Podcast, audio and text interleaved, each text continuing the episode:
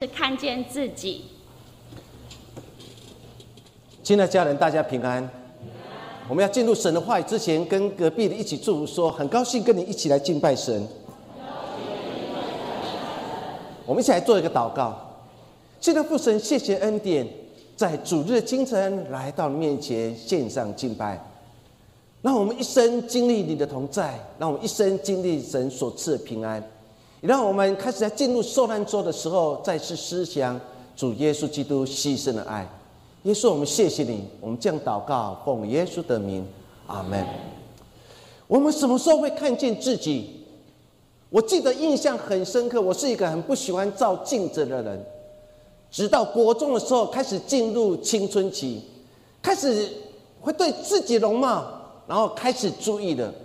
若脸上去出现一个青春痘以后，我就会马上跑到镜子面前，把那个青春痘给挤掉，因为我想让自己变得更帅，然后让更多女生可以看见。其实我们每个人成长过程当中，其实我们都有类似的经验。我们期待看见自己，我们也期待别人也看见了我。为了让别人看见我这个人。所以我们尽量把自己装饰的非常好，甚至做的非常漂亮，有天可以让别人看见我的美，看见我的好。白雪公主这个童话故事当中，或许也有类似的经验。那个皇后跑来魔镜的面前，她期待魔镜能说出她想要听的话语，于是。皇后就对魔镜说：“魔镜，魔镜，请你告诉我，谁是世界上最漂亮的女人？”这个皇后打扮的很漂亮，希望透过魔镜当中能对她说：“你是全世界最漂亮的一个人。”可是魔镜竟然没有照她所喜爱听的话，于是魔镜就对皇后说。世界上最漂亮的人叫做白雪公主。到底魔镜可以看见我们，镜子可以看见我们，还是我们看见镜子当中的你？所以，我们常常为了让别人看见我，甚至看见我的美，甚至看见我的英俊，看见我的好。所以，现代人其实越来越活得非常辛苦，因为我们开始伪装了自己。如同军队的军人，他为了歼灭敌人当中，他必须用树枝、用接近山的颜色，然后让自己伪装，有机会可以将敌人给打败。很多时候，我们生活在现在的环境当中，似乎也告诉我们：当你伪装的越来越好的时候，别人才会看见你的美，别人才会看见你的能力。因此，我们越来。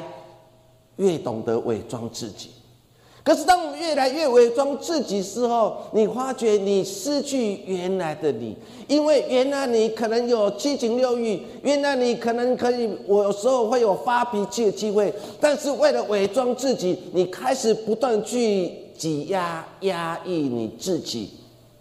我曾经听一个会友讲，他生命的成长过程当中。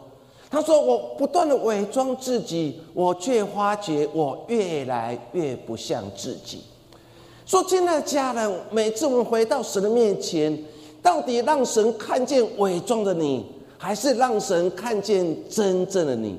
只有让神看见真正你的时候，你才能活出自己，你才可以活出漂亮，你才可能有被神真正的接纳。”英国很出名的一个管理大师，他的名字叫做啊，字太小了，我没有办法看见。他的他的本书的名字叫做《你是谁比做什么更重要》。这本书当中其实有一句话，我觉得很有意思，很大的提醒我。他说：“如果反问自己，你希望是什么身份，在你人生的名片上做下注解。”这个管理大师，英国非常出名，也是近世代最出名的管理大师。他说：“你要问你自己，你希望你自己是什么身份？”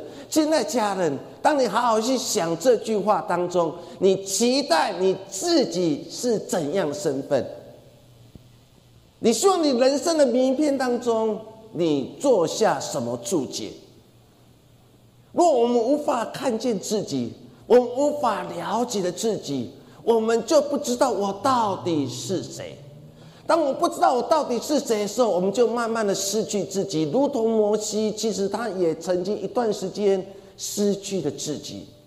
他不了解神在他生命当中所有计划。为什么本来是一个埃及王子，为什么一场的意外当中，而且我还是为以色列人出头，结果没想到他必须要四十年在米甸的旷野过着非常辛苦的日子。说亲爱的家人。了解自己，知道自己，你才有办法在你人生的历练上面做下一个很完美的注解。尤其当我每次参加一个告别式当中，我们一定会想：这个人他离开了，当他人生当中注解又是什么？我的爸爸过世的时候，我一直期待。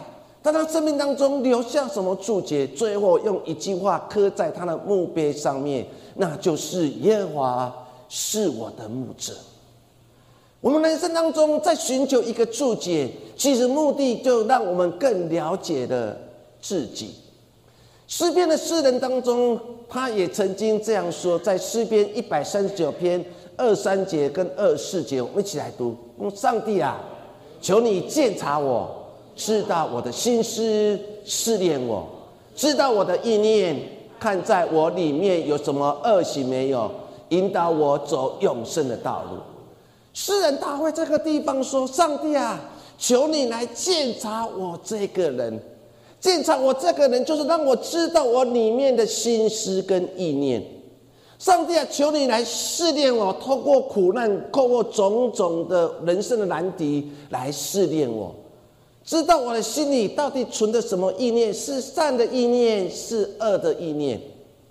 他说：“上帝啊，检查我这一切目的，就是看我内在有什么恶行没有，让我可以有机会走在永生的道路上面。”大卫这个地方求神来看见他，求神来检查他，让他知道他的人生的目的是为了什么。说有人说诗篇一百三十九篇是大卫自己的自己的注解，他求神帮助他，时时警惕着他，让他内在没有任何的恶行，让他可以活出的自己，让他有机会走在一个永生的道路上面。亲爱家人，有天都会过去。当我们面对有一天都会过去的时候，你如何又重新来对自己的人生做下注解？我们在学校读书的过程当中，我一个伦理老师，他有一天上课的时候，忽然发给我们一张的纸，上面有一个墓碑。我们不知道这老师到底要做什么，他只是说：“你们把这个纸发下去，每个人都一张纸，这张纸当中有一个墓碑。”那个老师就继续问我们说：“等一下，你们安静十分钟之后，你们祷告之后，你开始对神说：‘神啊，有一天我离开的时候，我的墓碑上面若是是我人生注解的时候，我到底要写下什么？’那堂课对我来讲是人生当中最漫长的时刻，因为要对自己的人生写下注解，而且那时候还很年轻。”要对自己的人生注解，然后是一个很困难一件事情，大家都无法下笔，因为我不知道我人生会遇到任何事情。今天若是神把一个墓碑，然后发在你面前，然后要你对你未来的即将要终结的墓碑上面写下一句话的时候，你到底要如何写下这句话？你会像我对我爸爸所说的“耶和华是我的牧者”，还是我们常常喜欢听的“祝雅花喜外不嫁”，还是耶稣是我最好的朋友？大卫来对自己人生的注解，他求神来看见他，他想求神来检查他，看他里面有什么恶行没有，让他可以走永生的道路。我们今天所读的经文，就是写大卫跟扫罗之间的恩怨情仇其中最后一段的故事。我们看见了，当扫罗王知道那个大卫来到了隐基地，他知道这是一个机会。若是把大卫杀死的时候，我有可能就把王位传给我的儿子约拿丹。大卫躲在山洞里面，我们圣经描写说，这时候扫罗王因为一时可能身体不舒服，就跑来那个洞里面来内急。这时候，所有的大卫的部下跟跟随者都在山洞的更里面。旁边就有人对大卫说：“大卫啊，时间到了。”只要把扫罗给杀掉，我们就终结了逃亡的所有的命令。可是大卫没有如此去行，只是割了他扫罗王衣服的衣襟的一块布。圣经描写二四章第五节到第七节当中，做了这件事情以后，我们看见了大卫心中非常自责。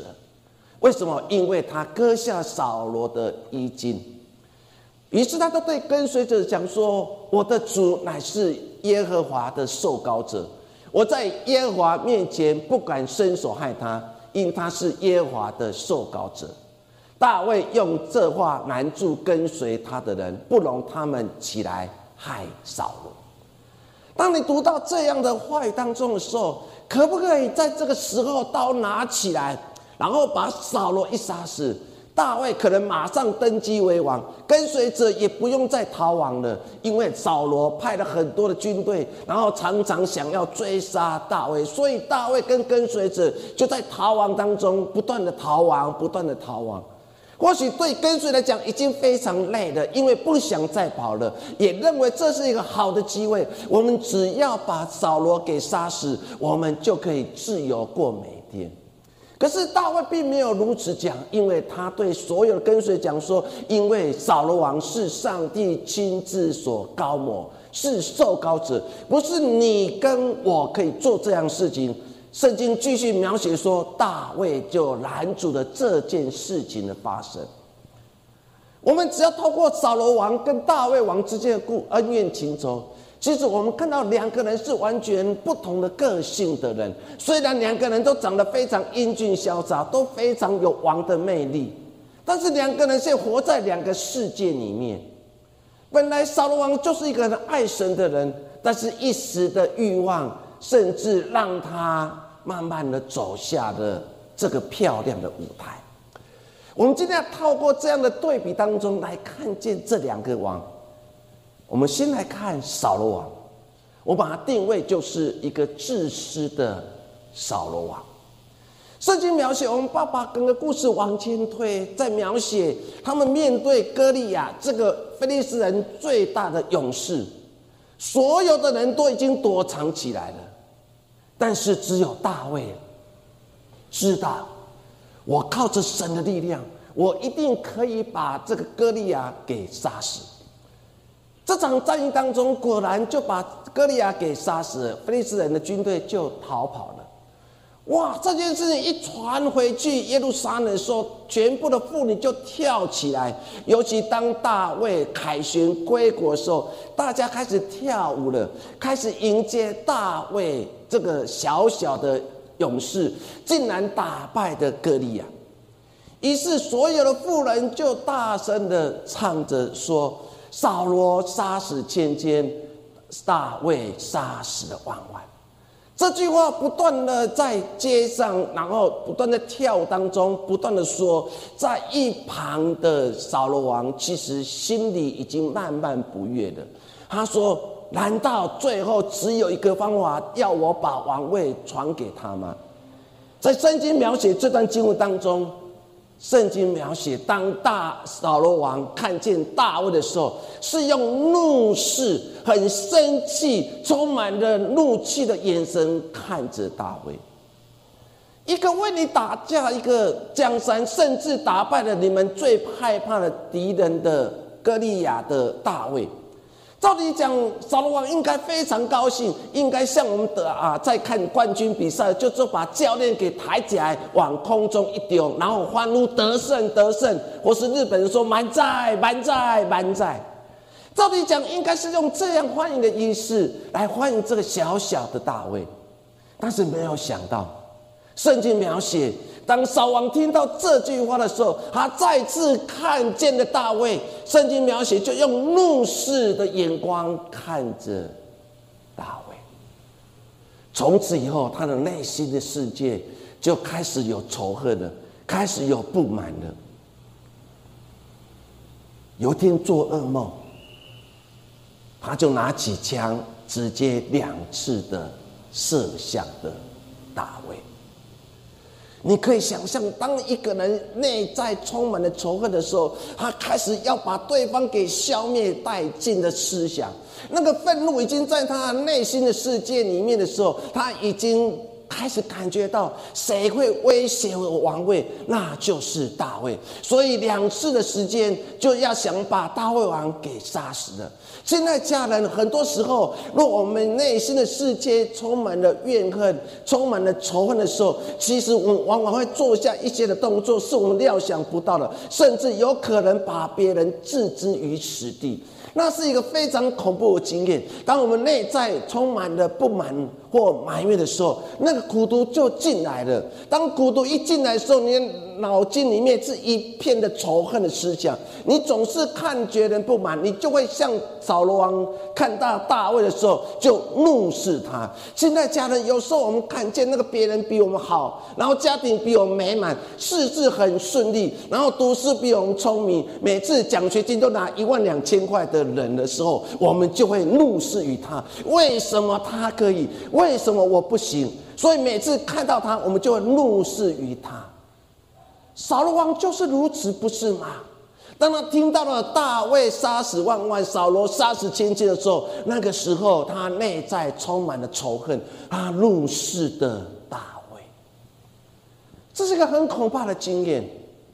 可是我们看见了，大卫并没有因为。扫罗王这样两次、三次的想要害他，就对扫王充满了怒。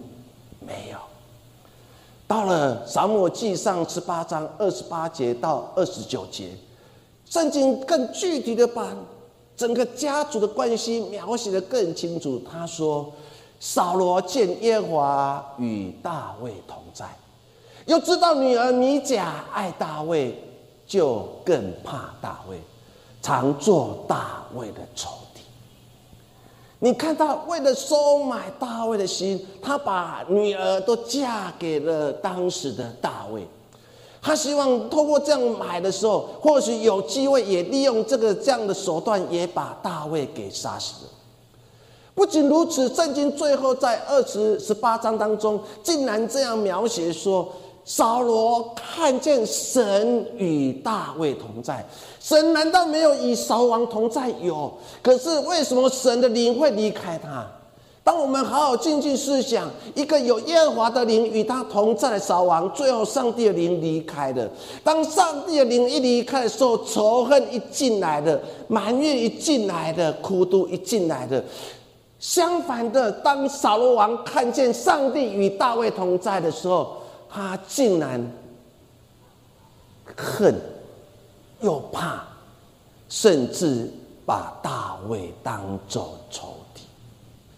说你可以想象大卫在那个家庭当中心里有平安吗？没有平安，他每天都战战兢兢过的每一天，因为不知道扫王什么时候会下毒手来杀害他。我们看见圣经的描写这两个人。多有上帝同在的，最后呢，与上帝同在的扫罗王竟然上帝灵离开了。可是当上帝灵一离开的时候，他竟然看见有人身上有上帝与他同在的时候，他竟然恨他，甚至把他当作仇敌。因为为什么大卫比我好？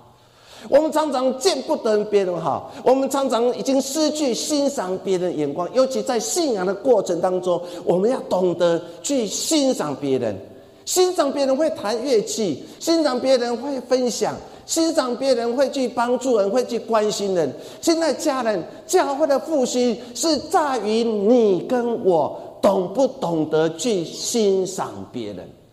如果教会都是一个很容易欣赏别人的人的时候，你发觉这个教会充满了平安，充满喜乐，充满爱的氛围。可是每个人都看见别人，为什么他总是强出头？为什么他每次都当长老、执事、团长？为什么他每次都当会长？为什么我总是选不上？若我们常常生活在这样经验当中的时候，你在做礼拜，你心里一定不会平安。说，亲爱家人，求神帮助我们，我们不要陷入扫罗王的迷失里面，看见了别人身上有上帝灵与他同在，我们就把他当做仇敌。可惜的是，扫罗做了，因为他永远只想到他自己。所以我们刚才说的，当他知道大卫带着跟随者来到隐基底的时候，二十四章第二节说，扫罗就从以色列当中挑选三千精兵。一说所所有军队当中选出三个非常会打战的人，为什么要选三千精兵？因为想一举就把大卫势力给歼灭，所以他特别挑选了三千的精兵，然后率领他们往野羊的磐石去。寻索大卫和跟随他的人，圣经很少用这样的字眼说寻索、寻找，甚至索命。亲爱家人，圣经竟然这样描写说，扫罗王带着三千个勇士，就是要去寻找，甚至把大卫他的跟随者给索命，一举歼灭。当你读到这样经文的时候，你会觉得人心的可怕，就是因为他比你好，就是因为他比你优秀，他比你幸福，你就要在他生命当中进行破坏的工作。撒旦的作为不也是如此吗？当我们跟神的关系越好的时候，我们发觉我们的试探越多了。当你跟上帝关系越好的时候，你发觉很多人就在你耳边不断的提醒你，对你说：“不要自以为是，不要以为你自己是属灵的人。”我告诉你，生命当中曾经落点，你也曾经跌倒，你不要假圣洁。很多时候，我们不是也陷入这样危机里面吗？扫罗王带了三千的精兵，竟然是为了寻找索命大卫他的跟随者。一切都在于他怕他的王位无法传给他的儿子约拿丹。世事的人，他们眼中没有别人，走路不会帮别人开门，食物也不留给朋友吃。永远只想到自己。求神帮助我们，我们再次问我自己：我是一个自私的人啊，我是一个自利的人啊。扫王是，因为他永远只想到自己的王位，他不会去思考为什么上帝的灵会离开他。大卫做错事。他第一个回到神的面前，重新来检视他自己的生命。他说：“神啊，求你帮助我有一个重新正直的脸。”大卫看见自己，扫罗也看见自己。到底我们是谁？更多前书第十章二十四节，我们一起来读：无论何人，不要求自己的益处，来要求别人的。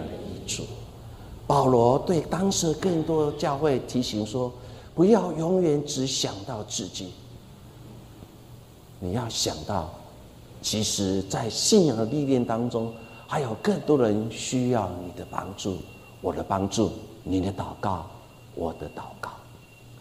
求神帮助我们。我是一个自私的大卫，自私的扫罗，还是我是一个忠心跟随神的？”到了沙漠记上第二四章十七节，我们看见整个事件好像到了一个尾声，因为到了二十五章的时候，扫王就过世。最后一段话当中，大卫所做一切事情让整个扫罗王心有戚戚焉。扫罗对大卫讲了一段话，是那内心的一段话。他对大卫说：“你比我公义，因为你以善待我。但是我这个人小心眼，我这个人只想到自己，我却用恶来待你。今日显明是以善待我，因为耶和华将我交在你的手里，你却没有杀我。”人若遇见仇敌，岂肯放他平安无事的走去？愿耶和华因你今日向我所行的以善报你。我也知道你必要做王，以色列国在你手中必永远坚固。你可以看到到了人生的结局，扫罗王讲的他内心的那一段话，因为他看见了大卫对他的好。所以，他过去曾经用很多手段寻索大卫跟他跟随者的命，但是大卫总是很多次劝他手下就放过饶过扫罗命。最后，大卫扫罗王自己说：“过去我用恶对待你，你却用善用善来对待我。”亲爱家人。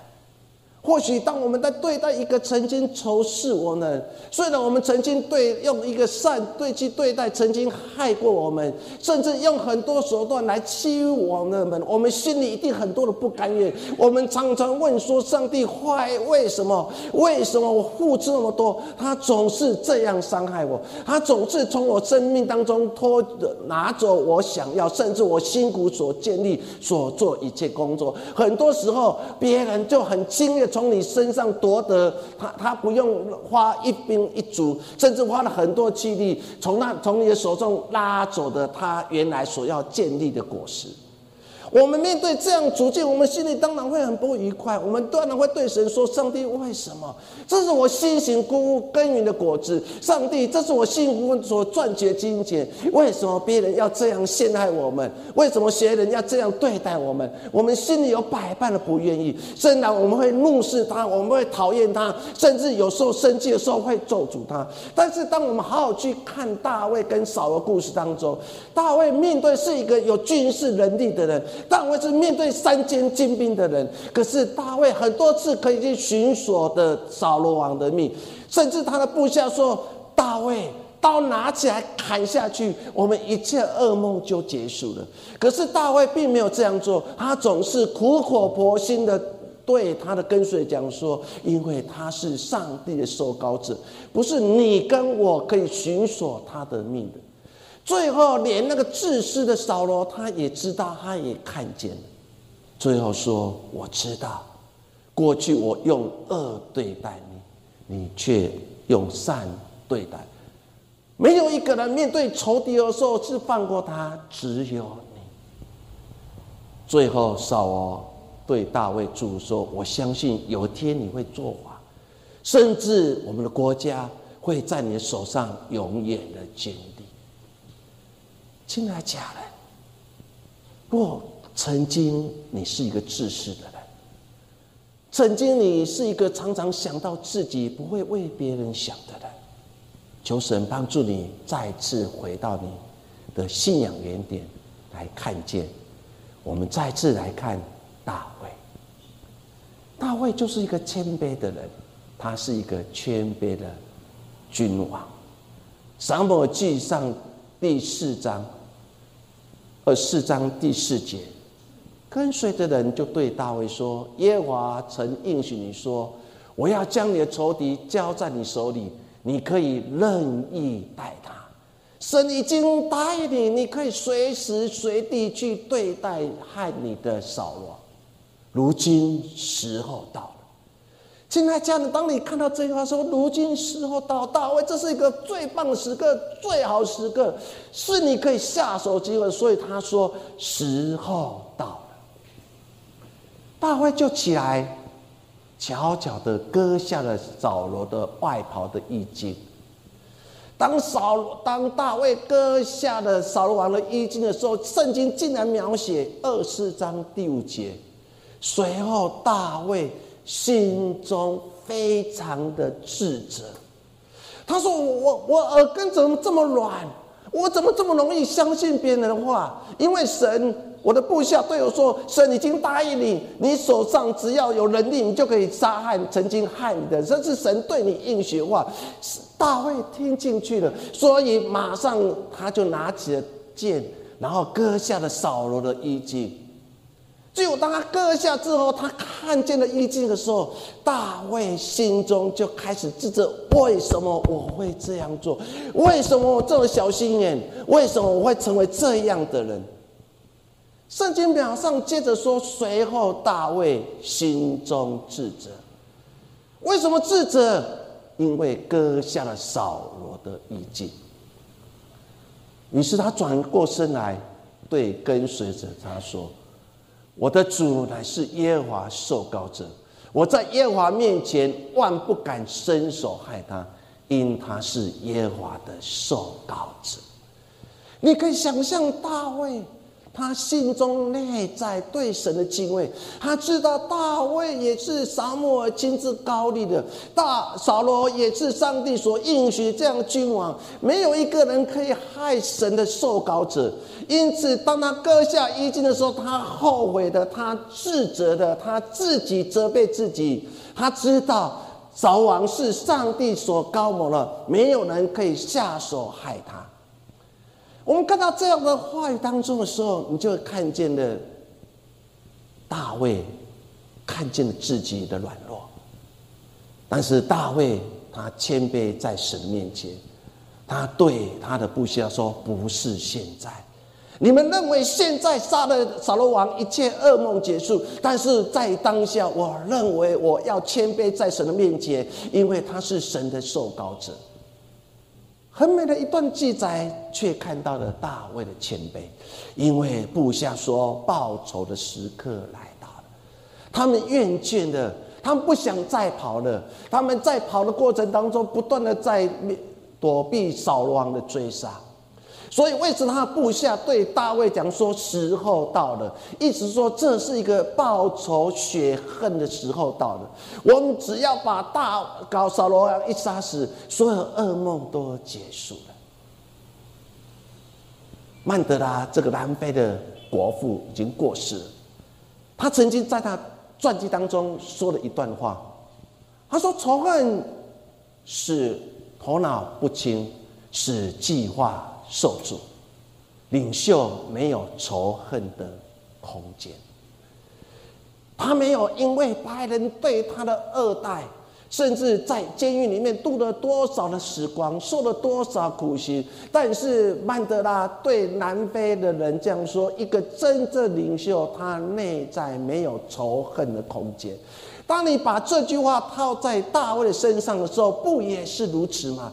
一个真正领袖，一个神所祝福的人，他的内在绝对没有仇恨的空间，他只有更加谦卑来到神的面前。亲爱家人，你跟我，我们都是上帝所重用的人。你要成为神所赐福的人，你要让你的家庭成为被神所恩待的家庭。你要重新再次分、再次反省自己，不要让仇恨占据你的内心的世界里面。扫罗王仇恨，让整个家族，包括孩子走向灭亡。大卫没有仇恨，他带领的整个以色列建立前所未有的王国，因为大卫知道。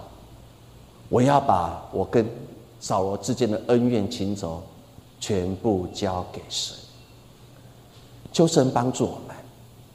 或许我们内心的世界还有很多的恩怨情仇，很多的不满，你就把它交给神吧，让神真正来掌管你世界，你才办法享受在灵里面的自由。箴言二十二章第四节，我们一起来读。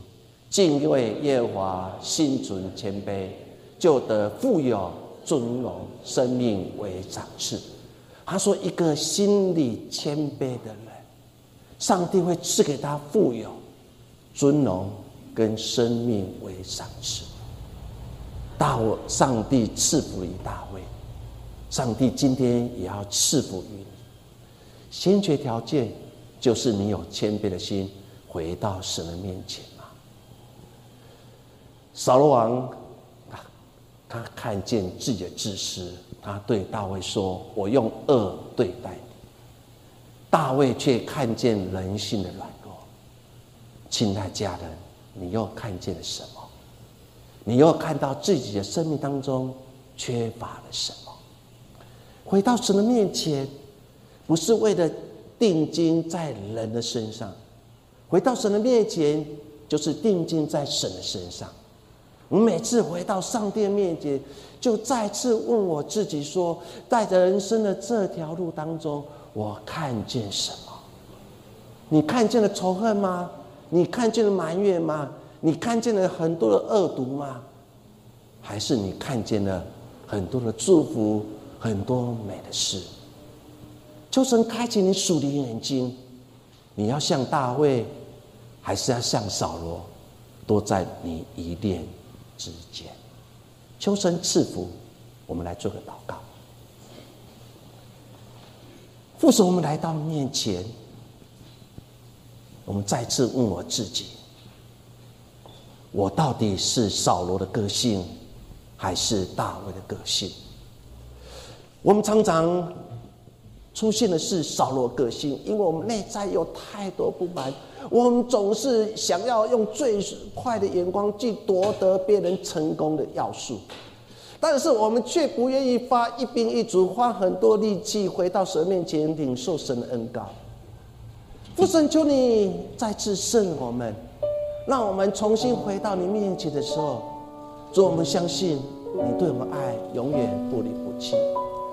主啊，求你让我们每次透过念话语再次检视自己，如同诗人所说：“上帝，求你鉴察我，知道我，试炼我，看我里面有恶行没有，让我走在永生的道路上面。”耶稣，谢谢你。我们相信，越敬拜神，越爱神。